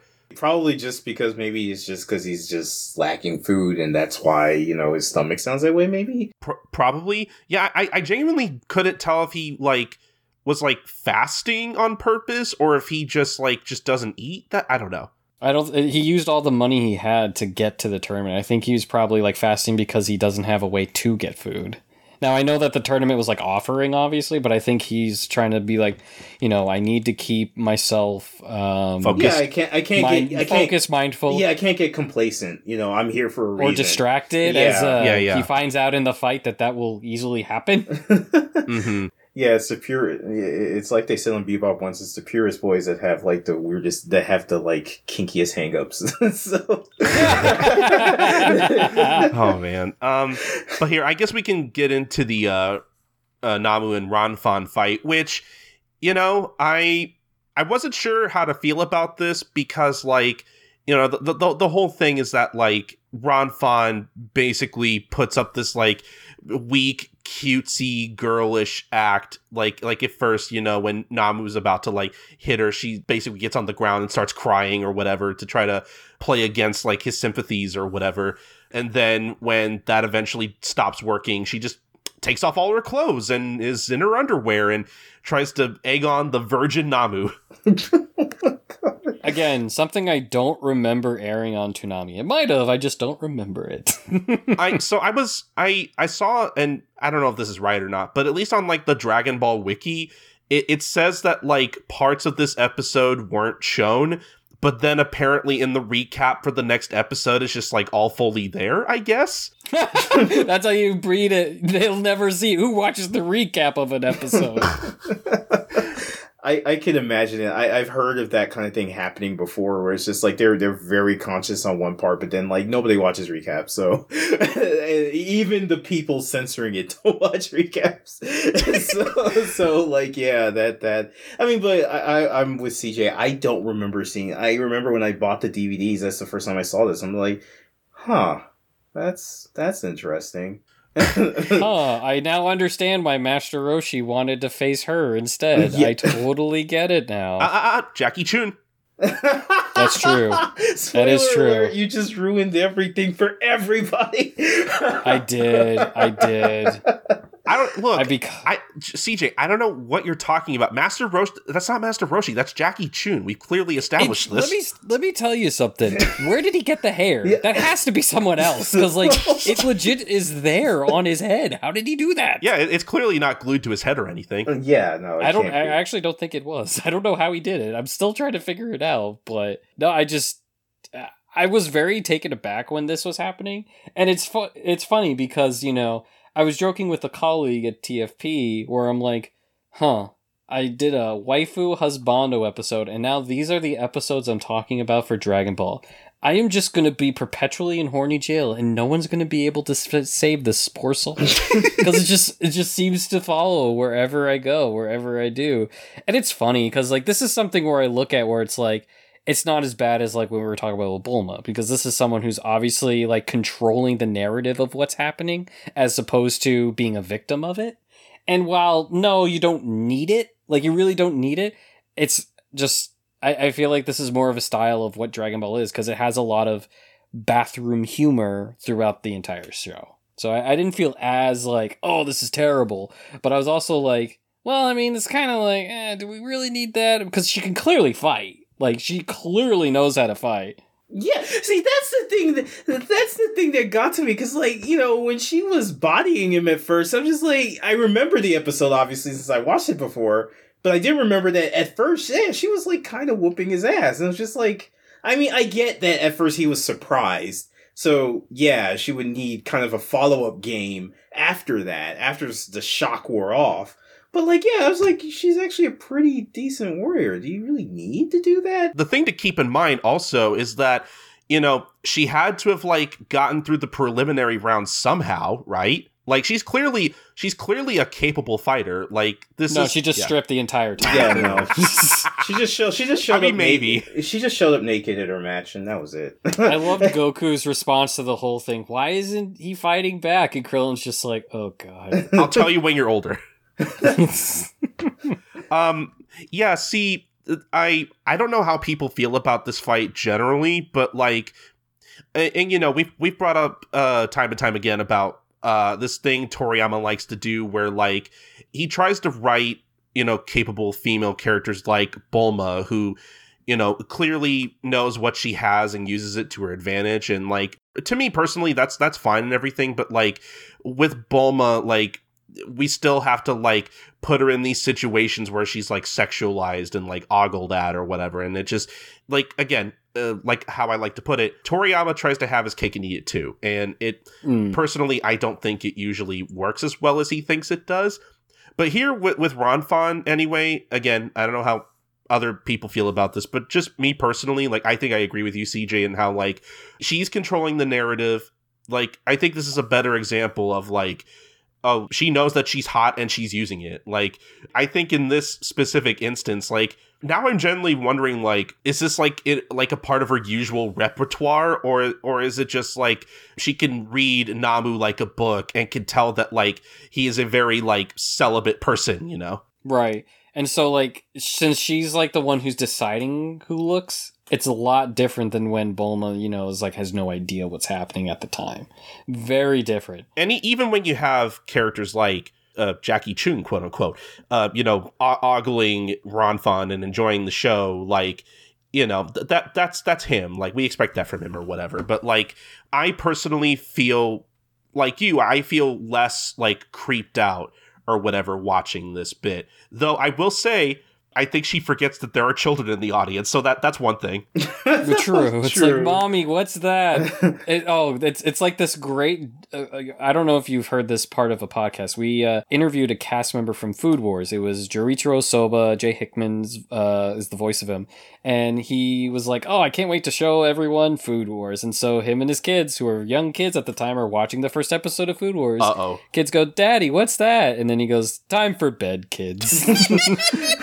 it's one of the best. I love that story. He's like, Oh, I can't wait for us to watch this show I'm in, kids. Daddy, what's that? Time for bed, kids. Just like, Yep, that's kind of how it works. Oh man. So it was probably along those lines. And then of course you have Jackie Chun saying I'm a doctor and then touching the wrong anatomy. Yeah, that's not great.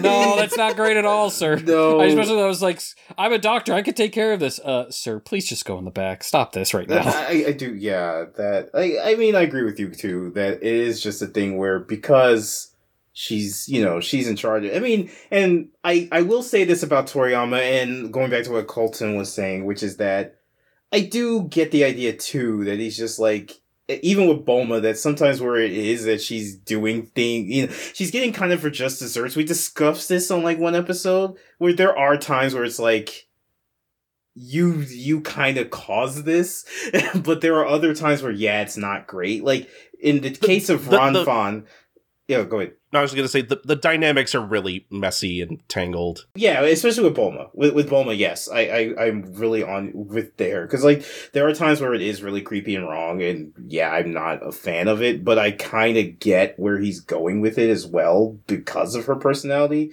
But Mhm. But with Ran Fan, yeah, there's that thing where I mean, nobody told her to strip; she chose to, and Yeah. like, like you know, even again, as you said, ja- uh, that uh, Jackie Chun like filling her up at the end, like again, it was we expect that from him, but at the same time, you know, again, That, you that- chose that doesn't make it that doesn't make it any less like annoying to deal with, you know? Right, it doesn't make it any less annoying to deal with or whatever, but at the same time, that's the weapon she chose. so, like, I don't, I, I kind of wonder sometimes, like, eh, eh, would eh, would she? I think you, as I, I, I forgot who brought it up now, and I'm sorry, but like, I- I do wonder if, like, if she had had a fight with Jackie Chun, if like she would have been able to read him and know that, okay, no, this guy would get off on. this. So I'm going to change my whole like battle plan here. Oh man, I'll actually have to fight him, I guess. like yeah that, but it is a thing where it's like I, yeah I, I would be interested in knowing how people feel about this fight though. Me personally and i feel like we're all of the same mind here is just that because Ran Fan was in charge of what was going on. And in fact like it was even namu who was being kind of like i mean he tried his best to kind of at first he was just like okay well i'll just fight you like i would a dude. And she was like yeah no i you, actually you know i mean i'm gonna show you why i'm not a dude. And you can have a look at it right th- like that. And then like he just like oh yeah i could just close my eyes and not look at her. And yeah, I, I mean, I mean, honestly, I you could argue that like I feel more sorry for Namu if anything. Yeah, like- yeah, no, yeah. That I, that that's what I was thinking. Like, you know, it, it's a thing where it's like I don't, I wouldn't say necessarily I feel sorry for him, but it's just like I do. I could kind of get like, He's way more uncomfortable than she is. yeah, exactly. There you go. Yeah, it, it, you can definitely see that, and he's he's trying his best to kind of like, he really is just a victim of just her. He, he's he, in a way he's just kind of a victim of that poor matchup. Like anybody, Yeah, he was ready for anybody else probably, but you know he, he came with his game face to take on Giran, the kids, and I mean I I probably can imagine him probably at first like even having a problem fighting Goku or Krillin because they look like little, little little midgets, but like I mean, and by the time he probably would have realized no, these kids could probably kill me by mistake, he would have been flying out of the ring. but like yeah, you know he was probably ready to fight an adult opponent, which just goes to show you that the Tenkaichi Budokai, as we've been saying, is this place where you have all kinds of different like characters and everything like that. And and I like that Toriyama uses that to kind of like push the f- tournament forward. Because like e- even the people showing up the tournament don't know what they're going to face, and you could face the actual wolf or a the personification of human toxicity. like You could face a boxing ape. you could. It's like, or yeah, or you. I mean, I mean, you could even argue Goku's kind of a boxing ape since you know next episode he gets a little bit, he gets something, something comes back.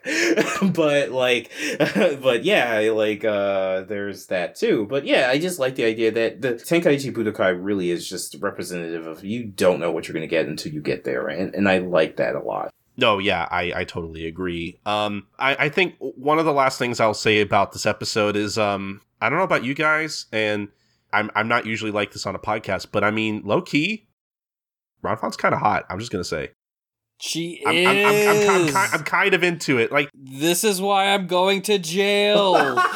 from her outfit to to her fucking purple perm afro thing, like she's got it going on. Honestly, I was about to say she didn't need to strip. I was already smitten with what she had on going on. The blue tank top, the green cargo pants kind of thing with the perm, purple hair. Ah. I love the color oh too. man, It's Oh, so good. This is why I'm going to jail. I will never get out of this. honestly underrated female character design from Toriyama. I think. Yes. Yes. We needed more. I love especially like when Bulma had her hair like that when she gets older too. Like I like Aw, the short man. hair. It looks good. I- I'm, I'm unfortunately a long hair enjoyer, so. but Sakaki, like- Sakaki, I we're making you watch I'm Dragon under- Ball Evolution no, again. why would you do that? That's and it, that's like God. That, why? That's like executing a guy for ro- for shoplifting. Why would you do that? They'll never do it again. They'd never do it again because they're dead. This is how I get Sakaki to do anything I want. Is if you don't do this, I'm gonna make you watch Evolution again.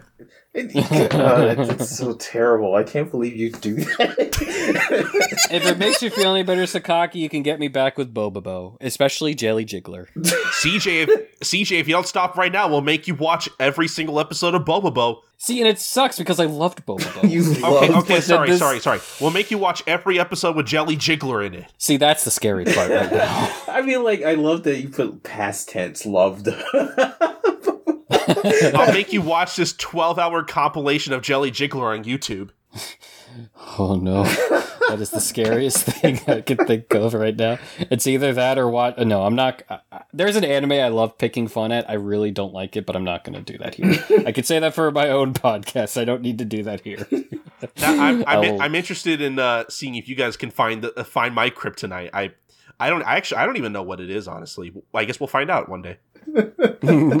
as soon as you find Colton like crying in a corner, Sakaki, you'll know. Yes, You'll know. and then I will. I will use that for against him forever. but, but yeah, no. I mean, going as far as Lanfan, I mean, mm, well, I mean, I, I, I have a girlfriend, so. but uh, It's okay. I- She's probably Jekka probably doesn't listen. It's fine.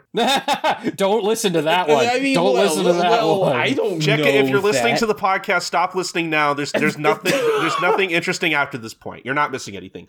Okay, Sakaki, we're, you- we're you're just gonna go. we're, ju- we're just gonna do the Family Guy thing. This part's for the guys. oh god. but like, I am so sorry for her right now. I feel so bad. oh god. uh, but Because I've met you both. You both are just awesome. Okay, okay, okay, Sakaki. Now that Jack is not listening, you could you could tell me your plan on how you're gonna break up with Jekka and get with Lanfan. No, because I'm happy in my relationship. wink, wink. Are you? No, I'm kidding. I'm, I'm kidding. I'm kidding. I'm kidding. I'm kidding. No, no, I'm no, kidding. no, no, no. I mean, I, I dig, I dig, I, I dig her design too. Uh, Like, it's the little mole though, like on, like right above her, I guess, lip. Yeah. that- I Okay, like yeah, this that's pretty good. That's pretty good. Like, I like how Toriyama has these like little little details that, um, like.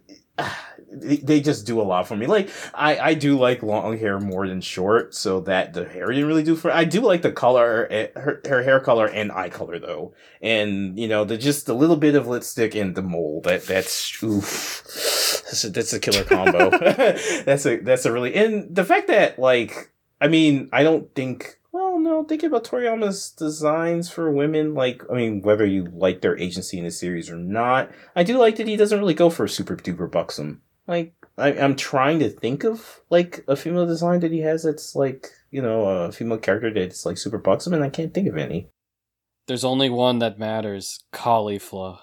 Oh man. I have not seen Super, so I only know Oh. I only know of her through osmosis. But I so I obviously help out with our uh, Toonami News' Twitter during live tweets for Toonami. So her fight was up, and I got to do a tweet which is just thinking about her, and it's a gif of her just hopping, ready to fight in the boxing position. I'm just like, oh god, a woman after my own heart. I love her. I love her. She she is pretty good. yeah, Oh, so I like love her so much. yeah, I, I do I will give Toriyama that. I, I at least for for what I can remember, I don't remember like a super like like kind of disgustingly buxom character of his. So I would say that Toriyama's female designs are better than Oda's personally. yeah, Hmm. I don't know. I never really thought of it like that. I have to think about that. Because I think the thing that like separates Toriyama from Oda is that Toriyama's they feel different, right? Like they don't feel like everyone's like the same.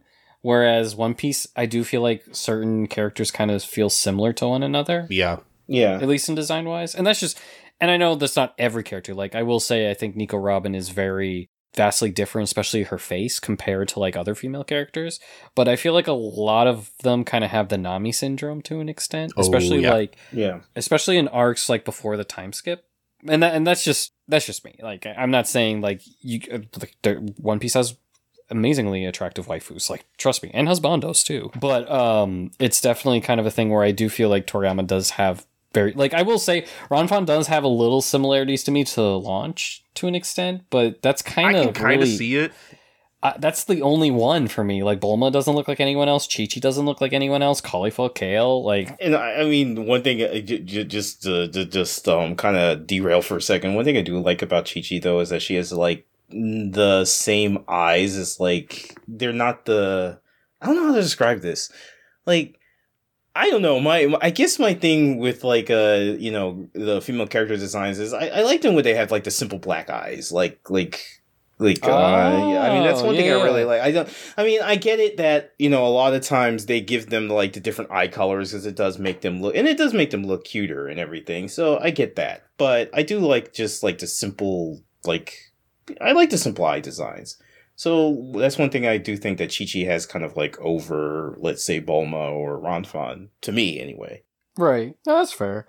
Oh man, but uh okay, I think we should probably start wrapping up soon, but I mean sure. do, uh, but uh, I guess do we have any final thoughts on this episode or uh, anything we've talked about today? I mean, I, g- generally, again, I'm glad that we're at the tournament, and I, I did enjoy these episodes, but I, I feel like I'm just repeating myself from last time. But I'm I'm really excited to get into the next batch because um, we were kind of talking about uh, Giran earlier and s- some of the extra stuff they do with him in episode 22 in particular.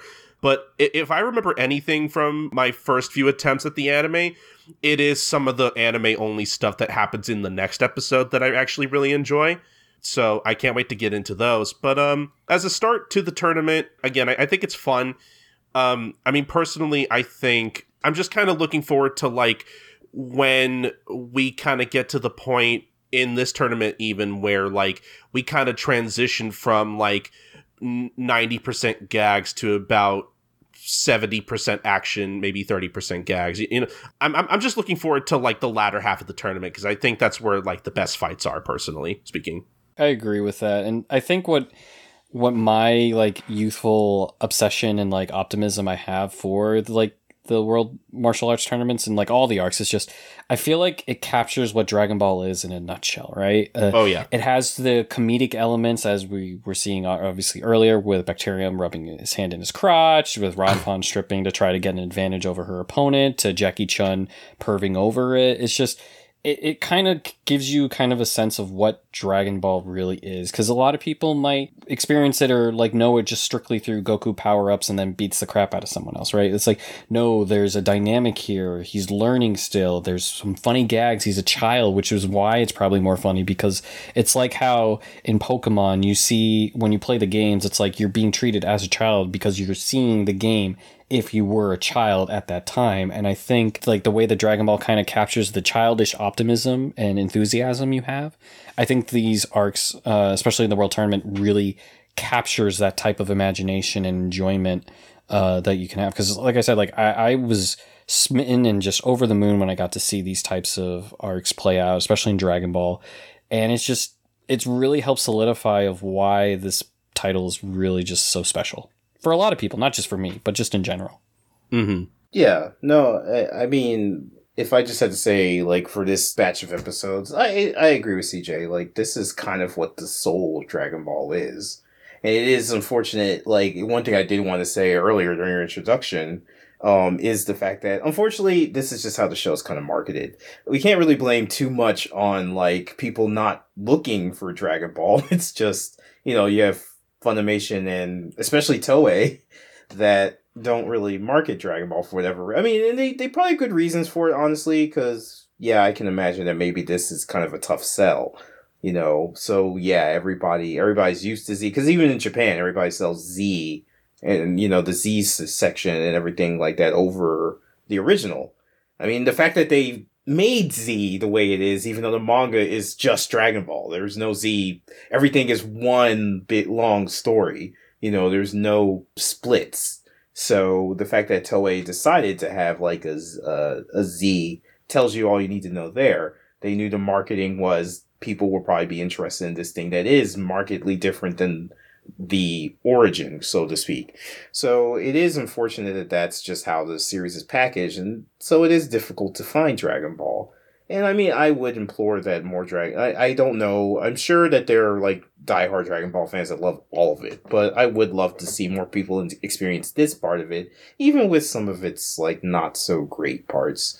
But like, I feel like yeah, as as we were saying earlier, once we get into the tournament, which I did accidentally watch the next episode because I wasn't sure where to stop, but that's fine. I'll end up watching it again because I really liked the episode quite a bit. Actually, like um, I could tell definitely there was a parts there were parts where anime original. But yeah, I'm looking forward to getting more into the tournament. And as Kota said, as things start to get a little bit more serious, you know, it, it is it's all great fun, but different types of fun. And I think that Dragon Ball manages to capture both really well. hmm Not that I like necessarily prefer the serious stuff over the comedy. I like both, but I think the further we get into this tournament, like the the richer the character dynamics and the richer some of these character arcs get. Like, because I, I I really like what Roshi does for both Goku and Krillin throughout this tournament, and I'm I'm just kind of looking forward to seeing the payoff to that near the end. That like, like that's that's that's the thing I kind of like most about this entire arc. Yeah. Yeah.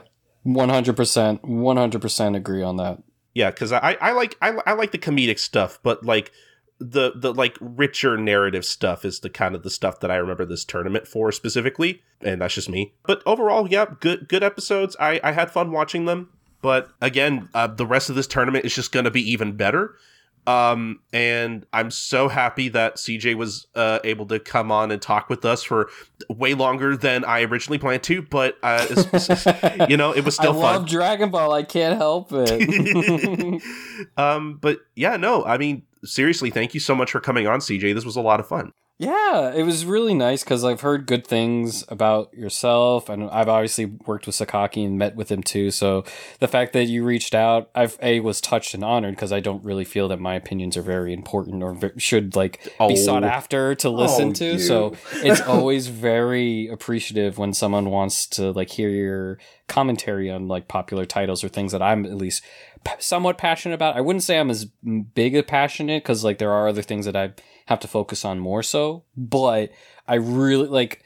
I, I don't generally get super emotional with like reliving old stuff that I used to watch, but something about hearing the old dub closing theme of Dragon Ball and seeing like Bulma's like youthful optimism and face watch as the rain comes down and then like at the end when it's just that one strand of water that drips down it just I was tearing up. Like I was like holy crap man. I can't believe what I'm doing right now. It's so amazing. I love it absolutely love it It's a it's a it's a good ending. it, it really was but it's just it, it was the lyrics too that probably did it too like magic can happen to you it's like yeah that's Dragon can Ball to you. Yeah, like I, wh- wh- I, you know, I never watched Dragon Ball and Toonami for whatever reason. I, I don't know if I just kind of fell off of Cartoon Network altogether around that point. But the very few times I would be on Cartoon Network, I would like change the channel. And I, I I have vivid memories of like changing the channel to Cartoon Network right when like the ending theme for like this or Yu Yu Hakusho would come up, and I'd be like, oh, oh, Right. oh, this is kind of a neat song, but like I never I never watched the shows on TV, which is really weird. I would always catch it at the end, so I so I I I, I have memories of like listening to like the last ten seconds of both songs, uh, or whatever is fun. But um, Yeah, I'm super thankful Toonami played the OG Dragon Ball, even though Z was their bread and butter. I'm like so thankful for that. I cannot express how thankful I am that I got to experience that. I mean, I definitely, it was definitely a thing where it was just like, oh, well, you like Dragon Ball. I mean, Dragon Ball's a big deal, so let's run. I mean, they could have easily have decided, well, I mean, there's a lot, obviously, there's a lot of stuff they'd have to cut to make this work and all of this. And but it was worth it because Dragon Ball Z was at the time the biggest fucking thing to ever be on Cartoon Network. So Yeah, exactly. That's what that's what I was kind of alluding to is the fact that yeah, they probably ran it in concert with Dragon Ball Z because they knew that that was a big deal. And even if people were just like, I don't really like this Dragon Ball as much, you're gonna get people that just hear the name Dragon Ball and come running. Oh, yeah. yeah. And it gave us GT. God bless, they gave us GT. Thank you so much. for, for some reason they did. Yeah. Uh, spicy Oh no, it's Spi- fine. spicy I deal with Coke I deal with it all the time, but I actually legitimately enjoy GT. I was in fact rewatching it a couple of days ago, and I was like, ugh, this is my childhood. Once a week, every Friday. I just want to put it out there. I, I do not judge anybody for liking GT. That's totally great. If anything, I'm jealous that people like GT more than me because that means you get something out of it more than I do. I'm, I'm, but that's not going to stop me from endlessly uh, making side comments about it or trashing on it whenever I can. Um, Exactly. That, and, and, and watch when we get when we get to Dragon Ball GT eventually on the show, I'm I'm probably gonna like like it or something, and I'll probably become its one of its biggest fans. It sometimes it happens. Um, but anyway, uh, we we should probably definitely end the show. But uh, again, I, I really can't thank you enough, CJ, for coming on and. Uh, and you know what? Like you- you're more than welcome to come back on. I'm sure we'll. I'm sure we'll find a place for you to come back on eventually. We'll we'll, we'll talk about that off mic. But I'm I'm more than happy to have you back on in the future. So I'm absolutely honored, and I would love to come again. Anytime there's a World Martial Arts tournament, you got me. You absolutely. I love them so much. I just ugh. the watching my boy Goku go for a title. You know, it's like oh, Oh, yeah. oh I need it. I love it. Absolutely love it. Who knows? Maybe he gets it in this first one. uh, hey, I guess I guess we'll see. Magic can happen to you. but yes, it, it was great to. It, I mean, of course, like CJ said, we've worked together, so it was fun to be. Uh, we really don't podcast as much as we should, and I know that's partially my fault, but It makes me sad, but I like I said, that's why it, I would be more than willing to jump on as a guest for this one because this is just like I love Dragon Ball, so like it's easy. It's absolutely easy. It's to an hop easy right sell. yeah, Um, exactly. Very. Now we just got to get you on just a Gintama podcast. Uh, anyway, Hey. um, but uh, un- until the next time you come on, I mean, you know, uh, I guess uh, now that we're wrapping up, why don't you uh, let the good people know where they could find you? Oh, of course. Uh, you could find me on Twitter at CJ Maffris. Uh, I am the editor in chief at Toonami Faithful, so any type of written article, I usually have a hand in making sure that it comes out as nice as it can be. I'm not perfect, obviously, but I do my best. Uh, I do all different types of editorials, reviews. I'm currently doing weekly reviews for Cartoon Network's new original, Fena Pirate Princess. Definitely check it out. Uh, first two episodes were slaps. They're really good. I really enjoyed it. I'm excited to see how the series goes, and I hope you guys take a chance to, and I mean the listeners as much. I hope they also have a chance to check it out as well, because we're coming into a new age where a lot of people are producing their own stuff, and I like it. I like it a ton. So that's where you can find me. Uh, I don't do anything else, so it's just pretty much Toonami Faithful. I am Mister Toonami Faithful right now. I mean, please go follow CJ and definitely go check out uh, the wonderful content at the Toonami Faithful. Read their articles, listen to the Toonami Faithful podcast. I don't listen as much as I should, just because, admittedly, I'm I'm not as into Toonami as I used to. But I do try to listen at least every once in a while. Aren't you doing like five podcasts too? Like I totally get that. you, you know, you know. Strangely enough, for as many podcasts as I'm involved in, that does not keep me from listening to about uh, probably. I don't. E- I don't even know how many I'm listening or keeping up with at the moment. Probably a lot.